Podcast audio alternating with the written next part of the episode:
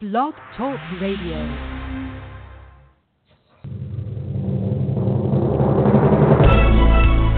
This is All About Wine on Blog Talk Radio, the talk show dedicated to the wine industry since 2009, featuring winemaker, cellar master, vineyardist, and tasting expert Ron. Basically, what we're trying to do on this program is just trying to educate people and trying to make wine less confusing and more friendly.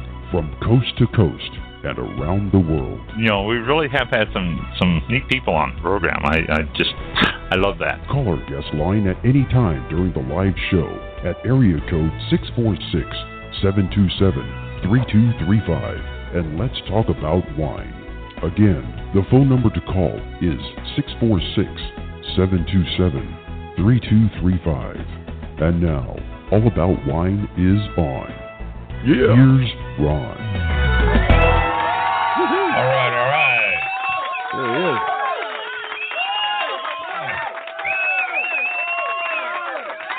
The man with all the knowledge. Keep moving. Still pretty chilly. keep close and stay huddled together. keep the uh, keep yeah. adding wood to the fire. Yeah. Um, Wants the other bodies to keep you warm. Yeah. uh-huh. we were just talking about the weather before the show started, and uh, talking about uh, Kansas, Kansas or Kansas City, Kansas, Kansas City, Kansas Missouri. City, Kansas City, Kansas Missouri. City, yeah. Missouri, uh, above freezing. Wow.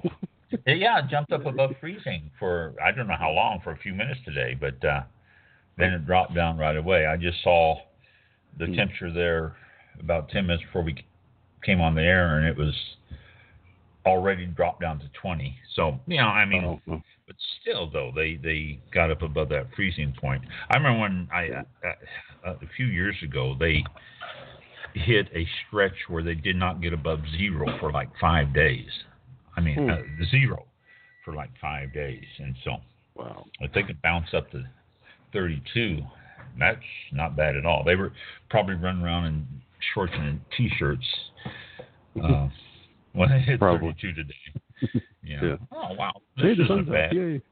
yeah, we can yeah, deal with this. exactly. exactly. We start over here. We start wearing our coats when it's like what mid 60s, I guess. Uh, Yeah, something around that there. cold. Yeah, yeah. yeah, yeah, yeah. Mid 60s, forget yeah, it. That's 60 winter. Yeah, 68, 69 degrees. You start putting on the jackets, and then mid 60s the coats come on. Yeah. That's right. yeah. We're uh, the uh, phone number is still on the intro. Disregard that. Do not call the phone number, uh, even though it is active. Uh, more than likely, I'll just answer it and say, "What do you want?" and, and hang up. And after that, but uh, if you if you have a if you have a serious Well, if you have a serious comment or question, go to the website allaboutwinebtr.com and uh, there's a, a, a chat now or live chat button there. Uh, just a little bit down the page or in, on the right hand side. It's in two places that I know of, and you can click on that, and that kind of alerts me here, and we can, uh, you know, just give your name, uh, your first name, your, uh, you know, where you're from, that kind of thing, and and your uh, comment or question, and I'll, I'll break into the show and and uh, see what we can do. Um, handle it that way. Yeah. or Um, mhm. or you can Or- even email us at allaboutwine101 at gmail.com. Absolutely. and we will uh, i'll see that you can do that anytime and i'll see that and i'll address it and in fact i have uh, uh, some questions that we will be addressing tonight from a gmail question so uh, we do it that way also but we had to stop the live because well people just can't behave so we had to stop the live Using it for other means and not for wine discussion or purposes. Yeah. So. That's So what we had Thank to- you very much. You know, that's how it goes. Yeah, that's how it goes. But we still will will address any questions or anything you have if it's about wine. You know, uh, how to make a fortune on the internet or anything. We can't help you on that, but about wine, we can do a little bit. So, um, last week I gave you the last list of what food thing coming up because I don't have a list anymore. So I guess unless I start getting that magazine again, which I don't know why I'm not, but uh, if I do, we'll start giving you what pair or what the days are in the months. But tomorrow being the first day of February, then uh, uh, it's ended. I don't have any February one. First day of February. Oh, by the way, shout out to my sister. It's her birthday today. Uh, So if she's listening, which I don't think very little of my there you go, thank you. Very little of my family listens to my show. So, but uh, one of them is we have a new listener tonight. Uh, my stepson has signed up for it, and he said he's going to listen. So, welcome to the show, Casey, if you're out there listening, and uh, we'll uh, hope we keep you entertained and fascinated, as we do everyone. So, any other comments before we jump into the meat here, Mike? Mm, no. Uh, we've had uh, two people on the website right now. Uh, nobody chatting yet. So uh, California, well, there was one from California and uh, one uh, on France. So if you're looking to chat, click on those buttons and let me know. We'll yeah, you know, we'll address the stuff right away. Then, no matter what I'm doing, he can he can jump in there and we can take care of it. So, so um, trivia. Let's let's do let's do a trivia here to start with. Uh, are a couple of them uh, to start with here. Oh, let's see. Old vines in Australia. Australia may seem wonderfully modern in, in wine terms, is certainly part of the New World, but Australia is also the oldest of the seven continents, and it boasts some of the oldest vineyards on the planet. For example, it's not uncommon to find Grenache and Syrah, or Syrah, vines in Australia that are more than 100 years old. The Aussies call these vines centurions. Amazingly, many of these oldsters are on their own roots, not grafted to American rootstock, since Australia was not crippled by phylloxera. We've talked about phylloxera in the past. It's that root eating aphid that devastated the world between 1860 and 1890. Another reason those old wines have been preserved, unlike the United States, nothing like prohibition ever occurred in Australia. Yay for them. And let's do one more trivia here while we're on that subject. All oak barrels may look the same, but they aren't. And we need to talk about oak more. I, I need to get a hold of uh, a cooper uh, and a cooperage and talk about oak. And there's lots of them I have names of. I just need to call them and get them scheduled. And I've been saying this for three years and I haven't done it yet. The two most famous types are known as Burgundy Pieces and Bordeaux Barrique. A Burgundy Piece, P I E C E, is 228 liters in capacity, low and squat with a deep round bulge for the spent yeast known as lees to settle in. With more lees contact, a wine becomes creamier and softer, just what the high acidity wines of Burgundy need. The staves of a Burgundy barrel are uh, also fairly thick, 27 millimeters, since both Pinot Noir and Chardonnay are relatively fragile grapes and need protection from too much oxygen. A Bordeaux Barrique, B A R R I Q U E, holds 225 liters as opposed to 228 of the Burgundy, and is higher and longer. It also has thinner staves, only 20 millimeters as opposed to 27 of the Burgundy.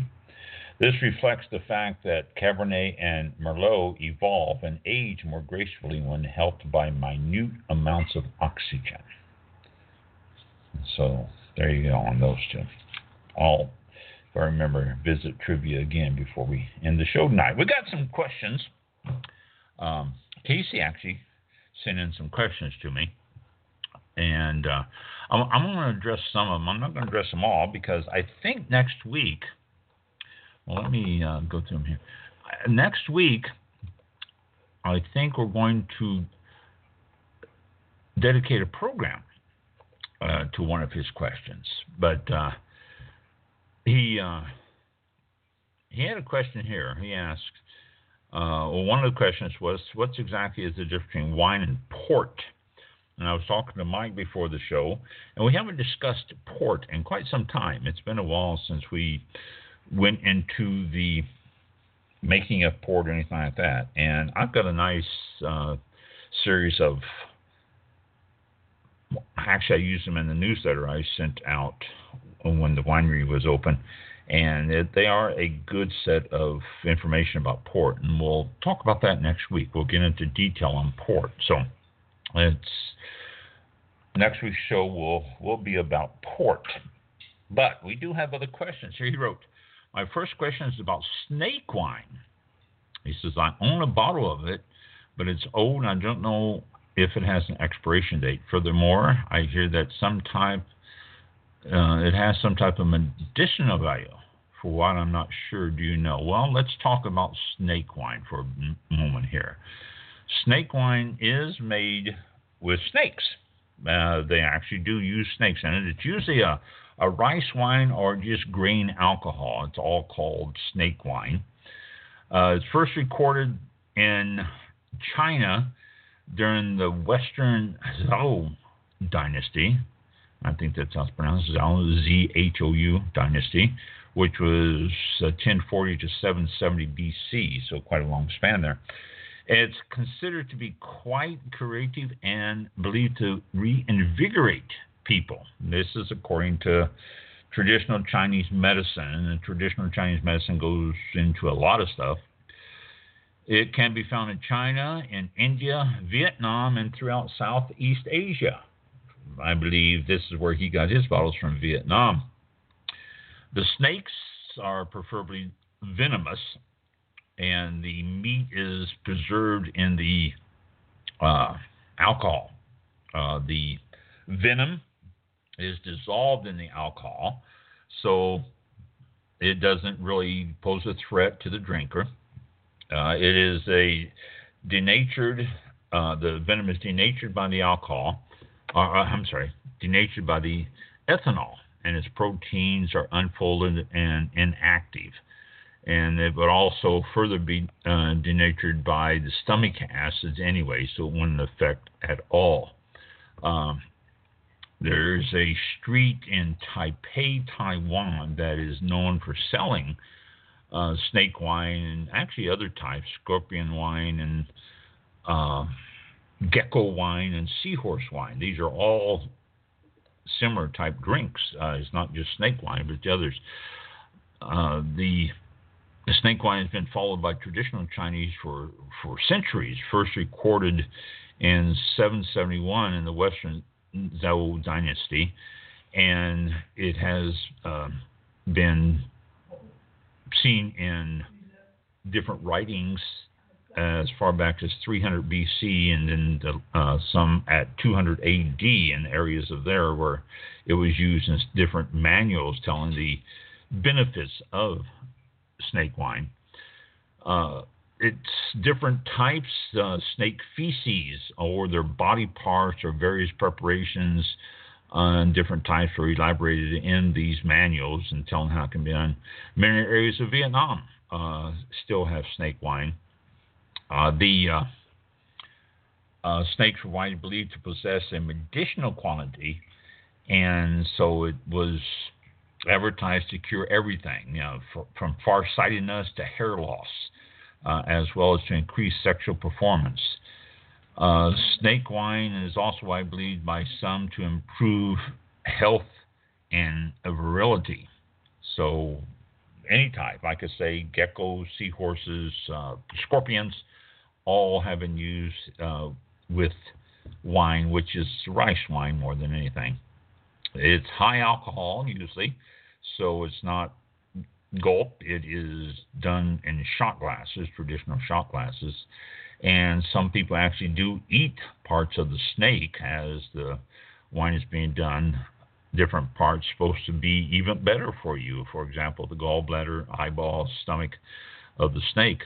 It is illegal to be sold out of the countries now because a lot of the snakes that are being used in snake wine, there has been used in snake wine, are on the endangered species list different types of snake wine. The one type is uh, steeped. This is uh, where the whole snake is placed into the glass jar, and uh, along with sometimes smaller snakes and different um, medicinal herbs, and then it's let to steep for months until it becomes good and fermented.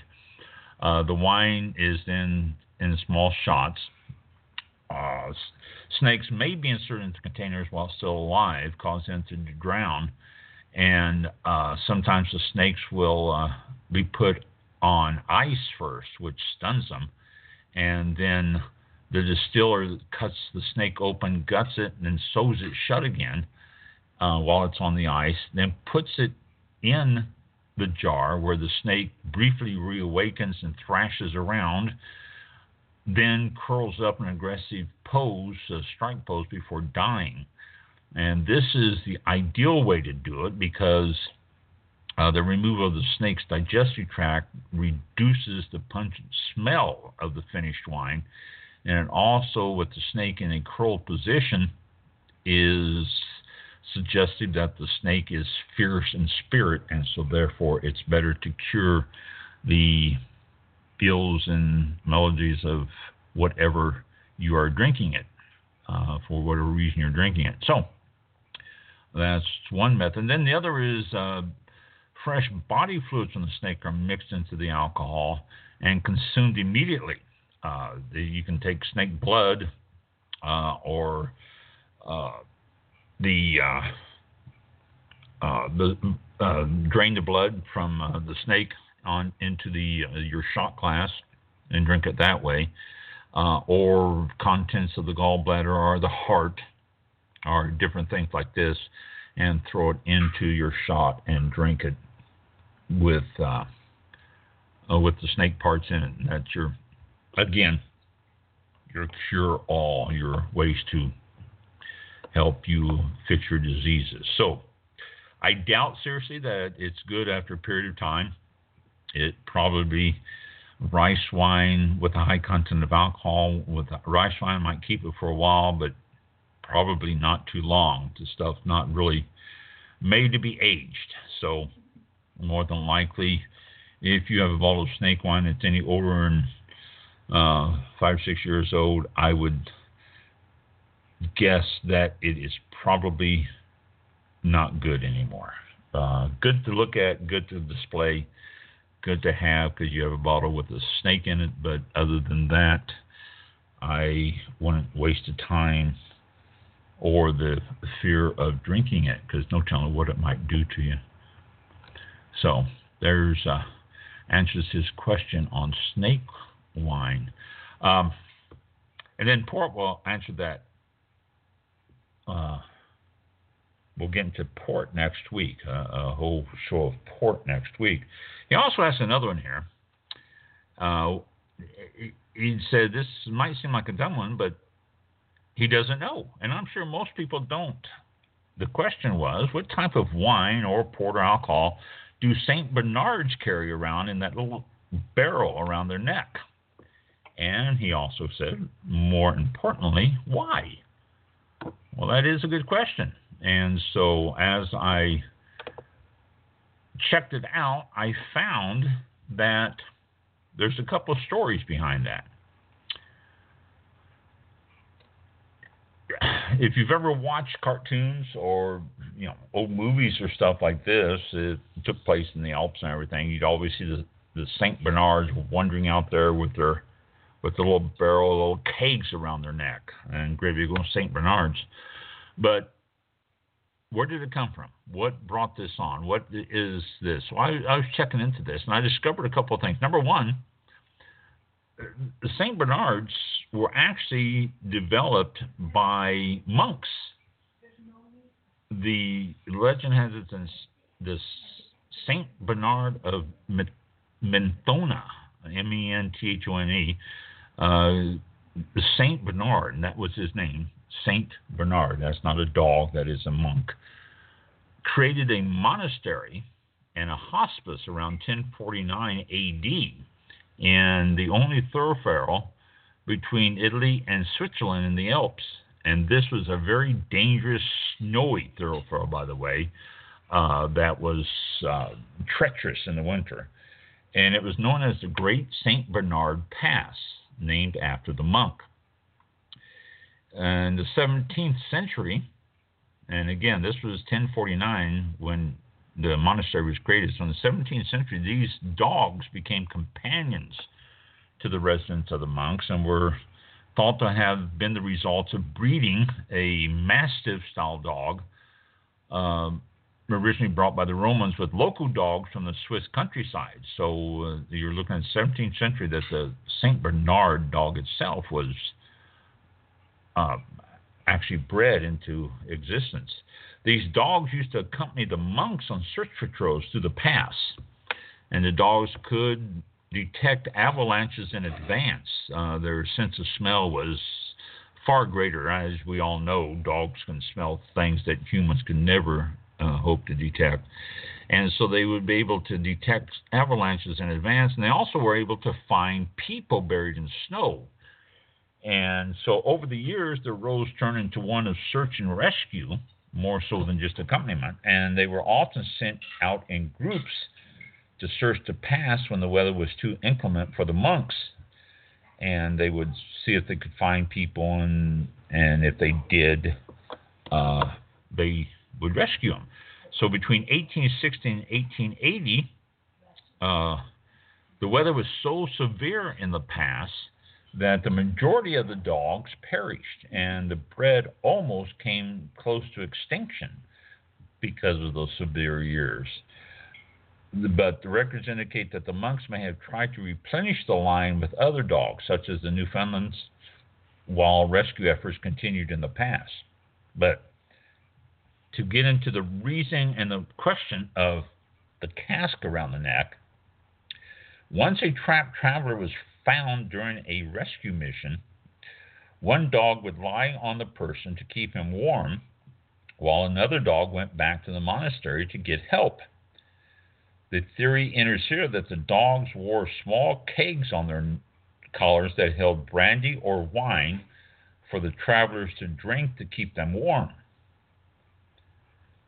Okay, so that was the purpose of it. It was actually brandy or a type of wine, any type, more than like the red wine.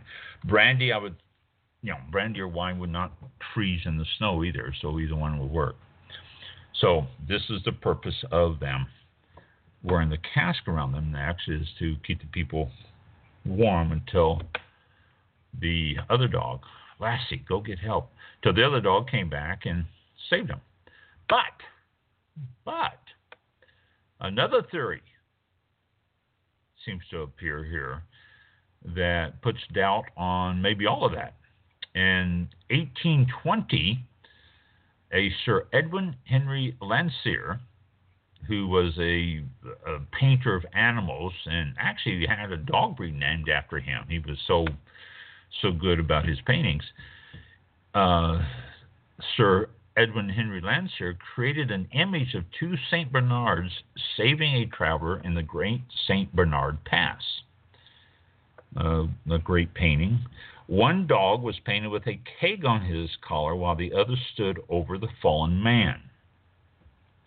Some say that the keg collar was added merely for artistic effect, and that's actually where it originated in that painting, not from the early monks and St. Bernard saving people, but everything from that painting. And you can understand possibly cartoons picking up and stuff like that. That makes for a cute story. Because of fires reportedly ruined any records of how these barrels were used at the monastery, it's virtually impossible to verify what story is accurate and which one actually describes the cake's true origins. So,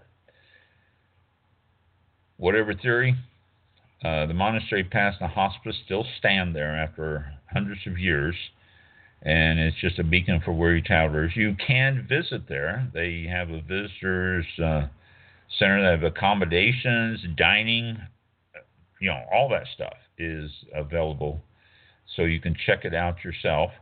And they also have keg collars on sale uh, there, and you can also go on the internet and find uh, kegs. I don't know if they're just it's probably just for fun and for display, but you can also find kegs and all that. So um, there you go. There's your story about the about the uh, Saint Bernards and the collars and where it came from and what they do. I thought it was interesting. Thanks for the question, Casey. That is a Uh, a good question, an interesting little story there. Uh, but I like to I like to think that it wasn't just a painting that caused all the all the history and all that. I like to think that was more along the lines of the fact that the monks really did do that and that they saved people and the dogs laid over them and all that. That makes for a better story to me. He had a couple of other questions here. One of them was, how exactly do we match a wine to a meal? So this might be common knowledge, but not to me. And it's not to a lot of people. I was asked that question really quite often at the winery. What? How do you know what to match? And I, I think the easiest way to do it. I always like to tell about the guy who came into the winery one day. He had a book that was about the size of a phone book. This thing was enormous, uh, eight by 11, uh, eight and a half by 11, whatever size normal sheet is, and it was about an inch and a half thick. And this book listed page after page after page of wine and food pairings. And it wasn't in written text, it wasn't paragraphs or anything, it's just a list. And there would be like two columns on each page, and each column at the top of the page, it would say Cabernet Sauvignon, and then it would list foods that would go well with the Cabernet Sauvignon. And he asked if we could sell these books for him, and I said, "Well, how much you want for them?" He said, "Well, I have to have thirty-two dollars out of these." I said, "No, we can't sell them because we would not be able to sell these for anything more than thirty-two dollars, if that." And so we would just be his outlet for selling it. And so I said, "No, we couldn't do that. We'd have to make some money ourselves for doing this, and it wouldn't sell for any more than thirty-two. So we told him, "No, thank you." But the problem with his book was not so much that it wasn't comprehensive and he didn't do a lot of research. I give him a lot of credit for that, and I'm sure he was self published, and I hope that he was able to sell some of his books. But just saying Cabernet Sauvignon goes well with steak or with a T bone steak or with a porterhouse steak or something doesn't always work. And so, therefore, the book was a good idea, but in practice, it wasn't food and wine pairings, and a very simple, easy rule to remember for food and wine pairings is balance. And that's it balance. You want your food to balance with your wine, and you want the wine to balance with your food. Simply, and I always used to ask people, what would you match up with pasta? And people would always shout out, you know, uh, red wine. Well, n- no. If you would have yourself angel hair pasta with a little bit of oil and herbs on it as you're, uh, you know, and mix it up that way, a red wine would tend to overpower that pasta to the point where you would start losing some of the minute flavors of the pasta. So you would want yourself a lighter wine, uh, maybe a rosé or some sort of white wine. And so, again, pasta, spaghetti with a heavy garlicky meat sauce where the fork stands up in the middle of your plate. You would want a red wine. You would want to balance that wine with a meal. Same thing with fish. What wine with fish? Again, it depends. You have tilapia that is browned on both sides. You squeeze some uh, uh, lemon on it, throw it on the plate over some rice you're going to want a light white wine. You're going to want a wine that's going to not take away from that, but to complement it. And the fish will complement the wine. Whereas, on the other hand, a swordfish steak, blackened, seasoned with new potatoes, you're going to want a red wine. You're going to want something that's going to stand up to that. And that goes through with everything. You want a balance. You don't want the wine to be so heavy, to so powerful, to so so much oak or tannins in it that it's going to overpower your meal. Yet on the other hand, you don't want a wine that's so light that your meal is going to be so strong that you won't taste the wine. Have yourself a glass of water if you're going to do that because it's going to give you the same results. So if you always keep in mind balance, I want something to balance this wine with this meal, then you can usually be right on most of the time. There are some exceptions, as there is with everything in wine. There is no yes or no answers for anything when it comes to wine. But as far as wine and food go, if you keep in mind that balance, you want to be right most of the time and it won't be too wrong. And if somebody fools you, if you're going to somebody's house and you're taking a wine that is not what you expect them to serve, then you know tell them put it away. I don't mind enjoy it later, and you know not have it with the meal. So there you go. And he had another question for a couple more here. One I'm not going to answer right now. Well, yeah, well. So what's the difference between a hundred dollar bottle of wine and a ten dollar bottle of wine? Ninety dollars. No, there's more to it than that. But it, it's a debate. I've discussed this on the show before in depth. It's a debate if there really is a difference. Yes, there is. Uh, there is a difference between a hundred dollar bottle of wine and a ten dollar bottle of wine, just like there's a difference between going to a restaurant uh, Outback, getting yourself a $15, $20 sirloin, or going to Denny's and getting yourself a $7 sirloin. All right? They're both sirloins, yes, but you're getting what you pay for. And basically, that's the difference. You get what you pay for. Yes, there's some cost built into the $100 bottle of wine that you don't find in the $10 bottle of wine but the quality's there, the grapes are there, and everything else. So these are things that when uh, you're picking up a bottle of wine, that little bit of extra is going to give you extra. And yes, you can taste the difference. You know, uh, people always say, "Well, I can't tell the difference between a hundred dollar and a ten dollar." Yeah, you can. You know, that's like the saying, "I, I can't tell the difference between a, um, a hamburger at McDonald's and a hamburger at TGI Fridays. Yeah, you can. There is a difference. Uh, and the quality's there and everything else is there. And so you can tell the difference. And you're paying for it and you're getting the quality that you want. So don't shortchange your taste buds and saying you can't tell the difference in the wine. You know, you can tell the difference. It's sometimes it's subtle. And when you get on up into very expensive wines, very expensive wines, two, three, four hundred dollars, the subtle difference between a $400 bottle of wine and a $100 bottle of wine is there, but it's in things that aren't as pronounced as it is between a $100 and a $10. But it's there enough that you can tell the difference even th- in that price difference. So, uh, quality. Bottom line, what's the difference? Quality. And you can tell the difference. Another question he asked was not about wine, but I thought was interesting. He said, Why do Russians love vodka so much? Because it is available. Vodka is usually made from potatoes, and Russia had a lot of potatoes, and they were easy to grow and easy to convert and distill into their vodka. And also, I read somewhere where it used to keep the Russians warm in their cold winters and it gets bloody cold in Russia. We've complained about this solar vortex, uh, solar, there's uh, polar vortex that's going through, and Russia has things like that all the time. It's just unbelievable how they get. Watch the Russian weather, and you'd be surprised how many polar vortexes that dip down there. But it keeps them warm and it's cheap. It's easy to make and it's cheap. And so they love the vodka because it's cheap.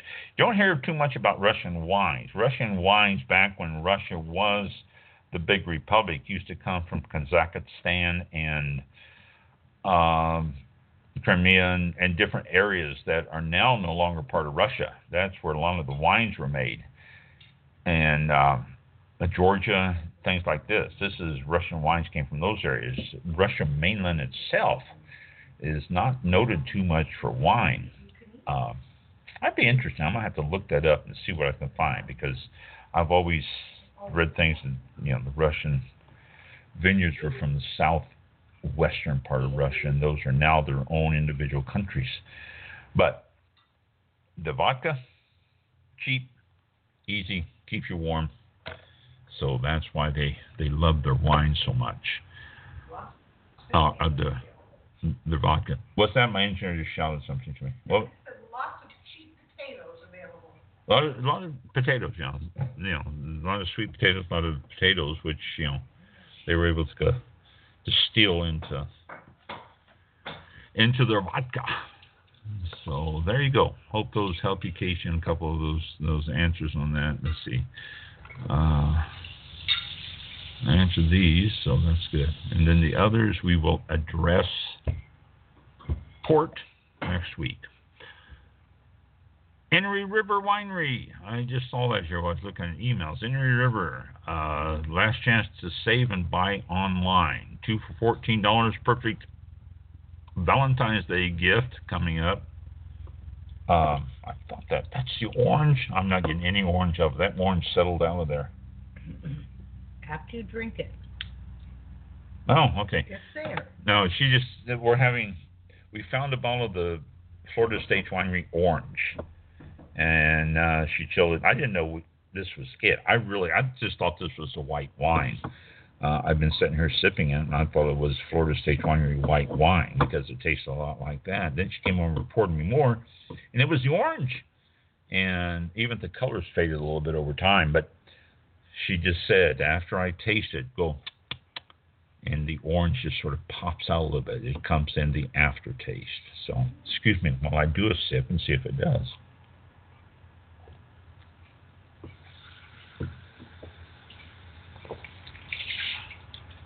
And you're right, there it is. Yeah, very nice. Wish we had more of that now. Um, oh, that's you know that's it. That's the last one. I wish we had more. That's coming up nice as it ages. Enoree River. Buy wine tasting for two in February and enjoy our latest selection of wine plus a souvenir glass. All for only $14 for two people. You must buy it online and then use it between the 1st and the 24th. So, Enoree River, go there and uh, they're located in Newberry, South Carolina. Uh, the website is uh, I believe. Uh, River Vineyards. So, if you're interested, if you're in that part of the of the world, check them out. And while I am doing that, I think I have a couple other wineries here that I got from. Let me check and see if I can find them. I know I do uh, because I always get it from uh, Whispering Oaks. Yep, Whispering Oaks.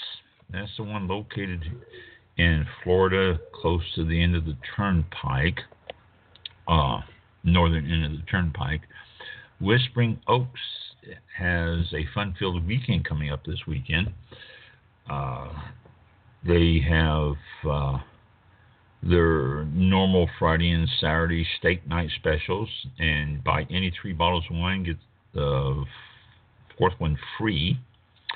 And their standard Friday and Saturday night meals, uh, steak and or salmon and potatoes and green beans and baked beans and salad bar and bread, all twenty-seven fifty per person, tax and gratuity not included. Reservations required.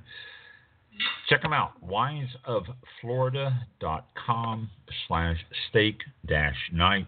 Steak night. They are located in uh, Oxford, California, which is uh, north, across from the Villages, which is in the northern part of our wonderful state here. They got music, they got all sorts of stuff coming up here. Plus, they have a Valentine's Day special, which is going to be really pretty cool. Dinner for two for $75 is going to have uh, a full three course meal with desserts and everything else. And so that's coming up also. Again, winesoflorida.com. That's Whispering Oaks Winery in Florida. So uh, check it out. Oops. Uh, let's see, where am I on this? Okay, I was going to talk about alternative packaging. I found some other stuff, but I want to talk about alternative packaging. I found an interesting article here on alternative packaging. And it, it says that, well, I'm, it's quite a long article, but I, am I'll paraphrase for you and I'll, I'll break it down for you. In 2008, the French wine giant Boisset shipped its Beaujolais Nouveau to the United States in PET bottles. That's that lightweight plastic container that you can put either a screw cap or a cork into it. And they the whole shipment from for their Beaujolais Nouveau came in the PET bottles, and nothing happened. No outrage, no rebellion against them for using PET, no anything. It just came and went. Some people can say this is because of the fact that Beaujolais Nouveau has passed its time and people just don't care anymore. Which I don't know. Beaujolais Nouveau is still very popular. And it was back in 2008, so uh, 2008. So it was back far enough that Beaujolais Nouveau isn't as blasé as it is now. But it was it just nobody cared. It fell flat on its face, basically. Um, people didn't pay much attention to it, and uh, the reason is because the wine industry has a hard time accepting change. Now you say, yeah, but Ron, we got all these new packaging. Yeah, we do. We've got a lot of new packaging out there now. We've got cans and we've got the PET bottles and we've got uh, boxes and we've got all sorts of stuff. And speaking of boxes, I found an interesting thing in Australia. What they say? 25%. Let me find that figure again here. Uh, 25% of all wine sold in Australia is sold in box, wine in a box. 25%.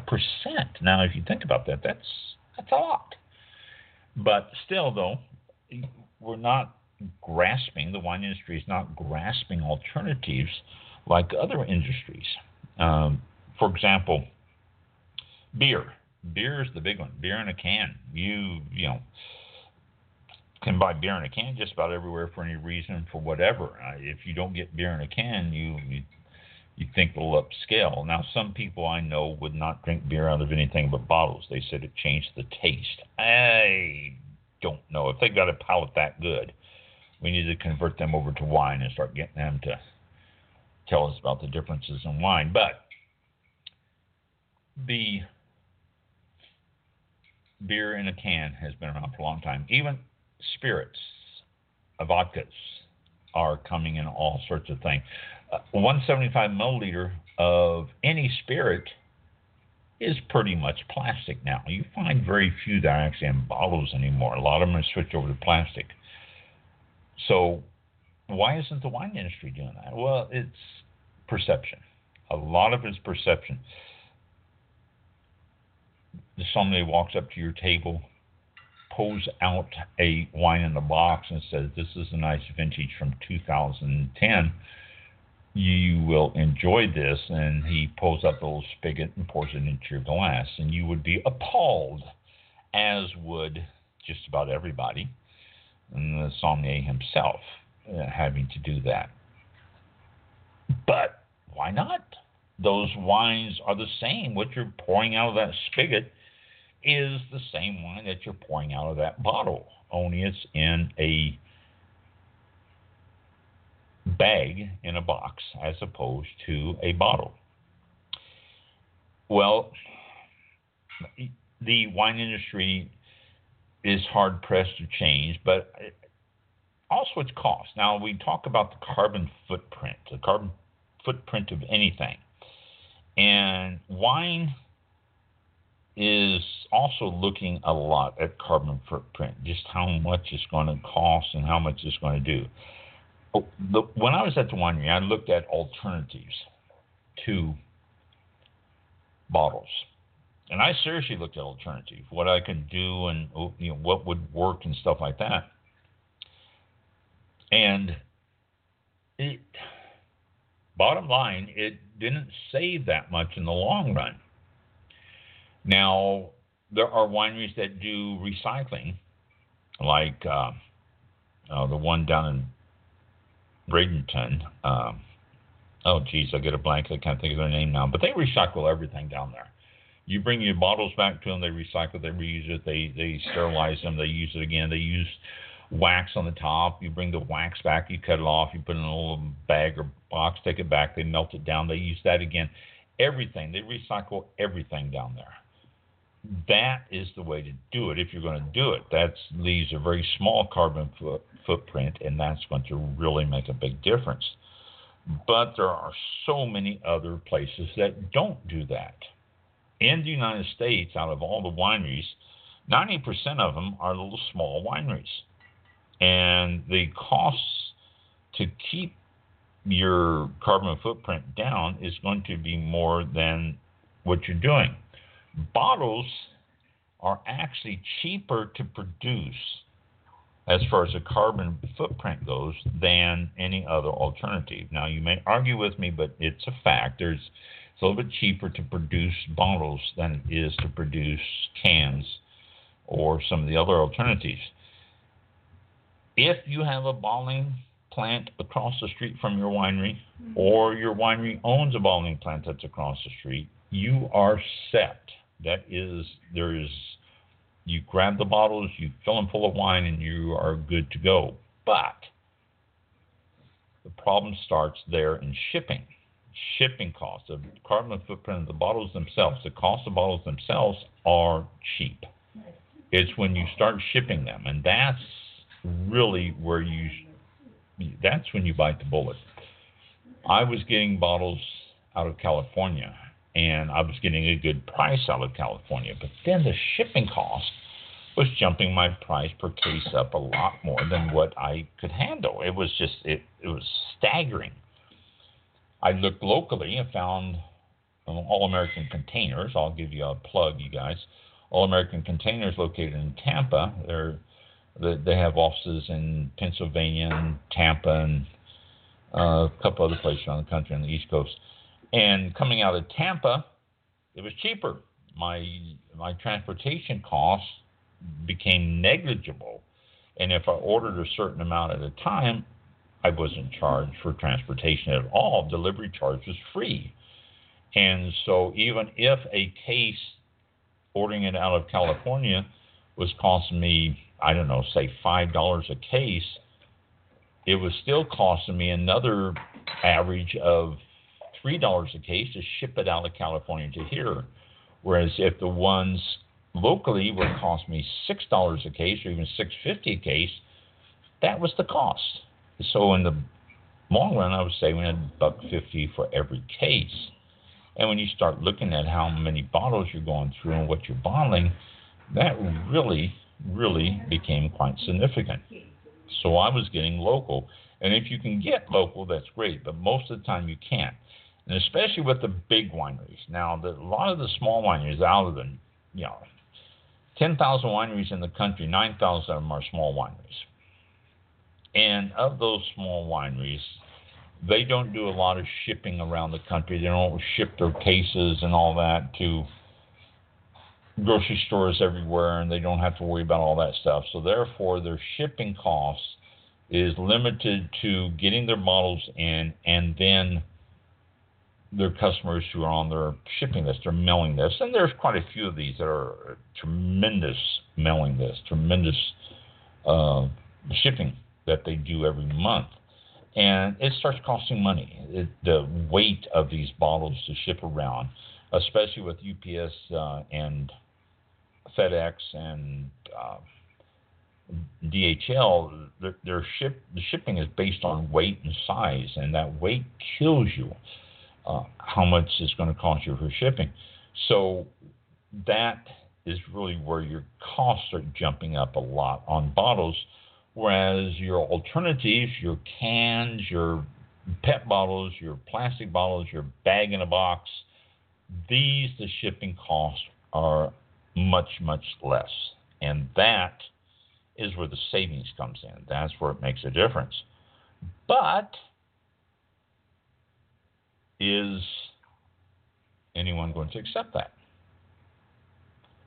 There was there was a winery down in southern Florida. I don't know if he's still doing it. He went real heavy into developing a bottle, a plastic bottle that is lightweight, has its own built-in um, cork type on it. It seals. It's great. It was a, it was a great, fantastic concept. It really was, and it was looked at by some of the big wineries out in California. He was talking to a lot of them. There's actually a couple of them over in uh, Europe that he was talking to about doing this this model, this concept model.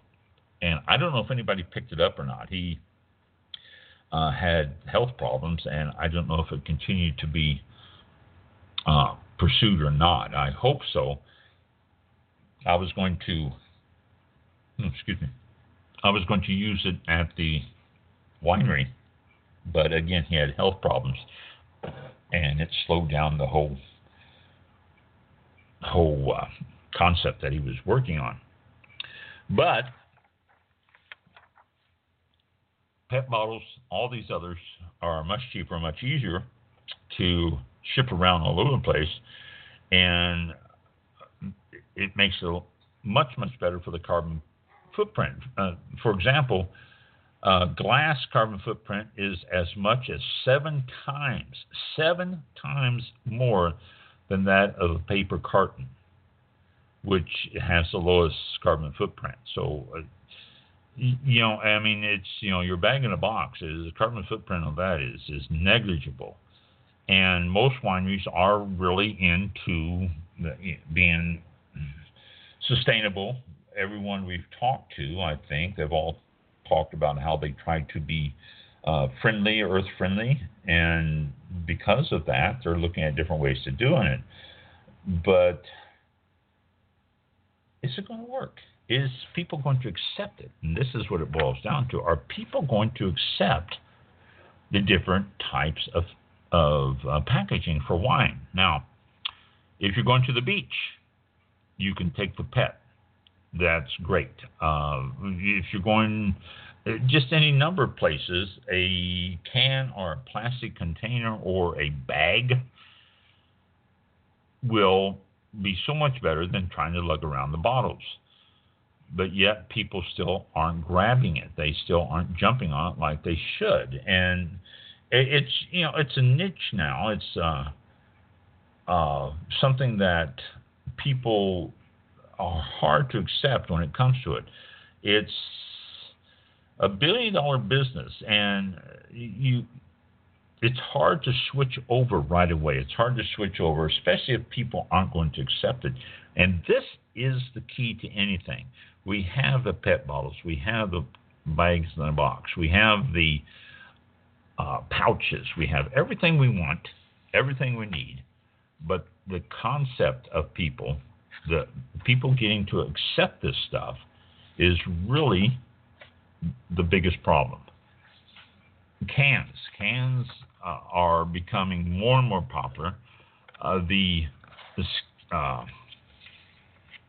wine based cocktail comes in a can, but again, people go, well, that's a cocktail. That's not really wine. You can you can find a lot of different ones that uh, are made with wine, but it's labeled a cocktail, and so people go, "Oh, that's that's different. That's not really a wine. That's a cocktail. We can accept that."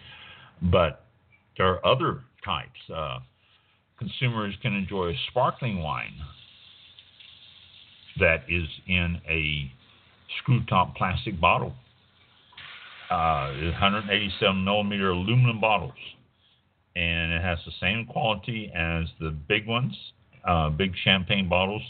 Uh, same type of champagne, only it's just a little bit smaller, easier to drink bottles. And for those of you who like a different type of wine, there you go. You can use that. Can started it all back in 2004 when uh, Francis Ford Coppola Winery uh, started its Sofia sparkling wine, and since then it has caught on even more and more.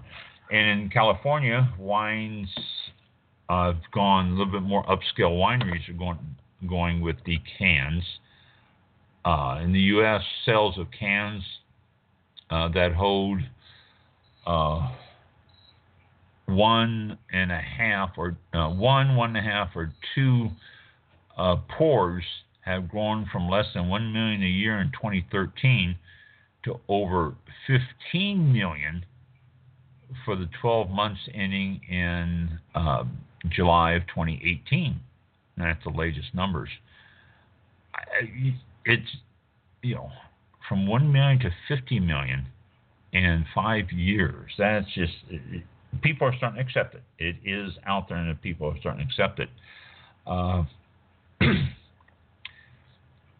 uh, over 50% and 65% respectively is for the 250 millimeter can, which is about a third the size of a 750 millimeter, and contains about one and a half drinks, uh, one and a half glasses of wine. This is what's catching on. Uh, Mike and I were talking about uh, wine in a can, and he said Barefoot. Uh, E.J. Gallo's Barefoot Cellars brand is one of the biggest ones in the country right now in wine in a can. The industry is looking at more and more of ways to get people to accept it. And again, acceptance is the key to it. Uh, the buzz balls I don't know if you remember seeing those little rounded cans uh, of 375 millimeter plastic cans that uh, uh, contained uh, basically shots, BuzzBallz. The uh, retailers are requesting that they are being put into tall, skinny cans now because they fit better on the shelf and uh, people are more inclined to grab those than they are the round, awkward cans uh, can cost approximately 40% less to package compared to the equivalent 9 liter case of wine in a glass bottle. 40%. If they start doing that, you won't see increases on the shelf of prices so much. You could see drops in the shelf. Uh, U.S. Uh, wine, uh, Francis Ford Coppola, is uh, now has gross up to 60% on his can. Uh, the two pour format has jumped up 22%. Uh, and, and, so these are things. The stackable cans, the single serve stackable cans, I've seen those. 187 milliliter single little serve, and they're all tied together. And you just cut them apart, and you have your own little individual drink, little plastic lid on individual drink. Uh, they have red blend and I, a couple of others. I don't know what all they have on. I've had the red blend, and it's uh, stack wine. It's equivalent to a bottle of wine. So 187 times four gives you your 750 milliliter, and it's convenient. It's easy. You can throw it in your purse. You can put it in your backpack. You can carry it just about anywhere, and it works. It's easy. It's simple. Uh, concerts, uh, uh, you know shows anything, it gives you something easy and convenient to carry around, and it gives you the wine as opposed to any other alternatives of drink. Uh, beer, a lot of people, I don't like beer; it fills me up. Well, there you go. You've got your single serve wines and stuff like that. So, so alternatives. It's it's happening, you know, with. Uh, uh, a lot of them, but it's just a matter again of getting the consumer friendly with it, aware of it, knowing it's out there, knowing that it's the same stuff. It's nothing different. It's nothing new. It's nothing that's going to change. And it doesn't taste any different. It's just a concept of the fact that the sommelier is going to come and pour it out of a spigot and a bag in a box. I can just picture that now, too. I really can. I can just see the sommelier coming over with a towel over his hand and getting the little box out or the little little plastic pouch and unscrewing a little plastic pouch and pouring it in. like an IV bag or something. Yeah, yeah, exactly, exactly. Yeah, that that type of thing. Yeah, just pouring it in. Yeah, I can see that. Can see. oh, sure. Yeah. Uh, I don't know. I I tried the canned wine and yeah, convenient, and it is located in the same aisle. It's not like it's in a special aisle, you know, where other cans or sodas located. It's in. It was. Where did I get this from? I don't know if it was maybe Walmart or Publix or something. But yeah, uh, they it was Target. Yeah, all with those the yeah, it was in the uh the wine aisle, and uh, I was like, oh, let me try this. We've been talking about canned wine. I figured I'd try it, and um, uh, it, the flavor was there, Yeah. but I, I, it, it's just to it's an yeah it's it's to adjust to it. It's like I'm not. The this concept, isn't. or back to the concept. Yeah. you Um, know, I, mean, I don't. I don't know. It's just, it's the concept. The concept of the fact that you are Mm. drinking wine out of a can. But you can always pour it into a glass. I mean, you know, as far as that goes. That's true. That's true. Yeah. But uh, well, uh, The I don't know. concept, the concept of it being in a can, or in a pet bottle, or in a plastic bottle. I mean, it just, yeah. Yeah. There's so many. uh, Yeah, I just you know, I, and and it's it's growing. I mean, it's just like you know, screw cap. People people are more and more accepting the screw cap, and Mm. and not paying much attention to it anymore. And, and people are saying they like it and things like that. And so it's becoming becoming more and more accepted. But Mhm. you know, when the fir- screw cap first came out, oh my gosh, it was like the end of the wine world as as we know it. Yeah. And so you know, it, it, people catch on. People start doing it, and it, it's going to be convenient. It's going to be easy, and it's being used already. I mean, the growth you're, you're looking at growth from one million to 22 million over sure. a five-year period. Oh my gosh, that's just staggering in itself. So. that it is. Yeah. Yeah. It is. It is doing. Um, okay. One more thing. One more Sure. thing. I Mhm. saw this in the paper here. I think uh, and I, uh, engineer and I, might go to this. Tarpon Springs Wine Walk. Now, I've never heard of this, but they're saying that this, you know, uh, well, they didn't say any annual, but Tarpon Springs Wine Walk. This is Saturday, February the 23rd, which is about a month away.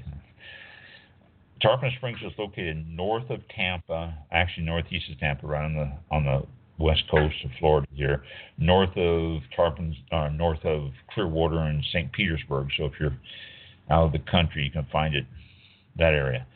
But it's from 4 to 8 p.m. at the Sponge Docks and from 4 to 9 p.m. downtown.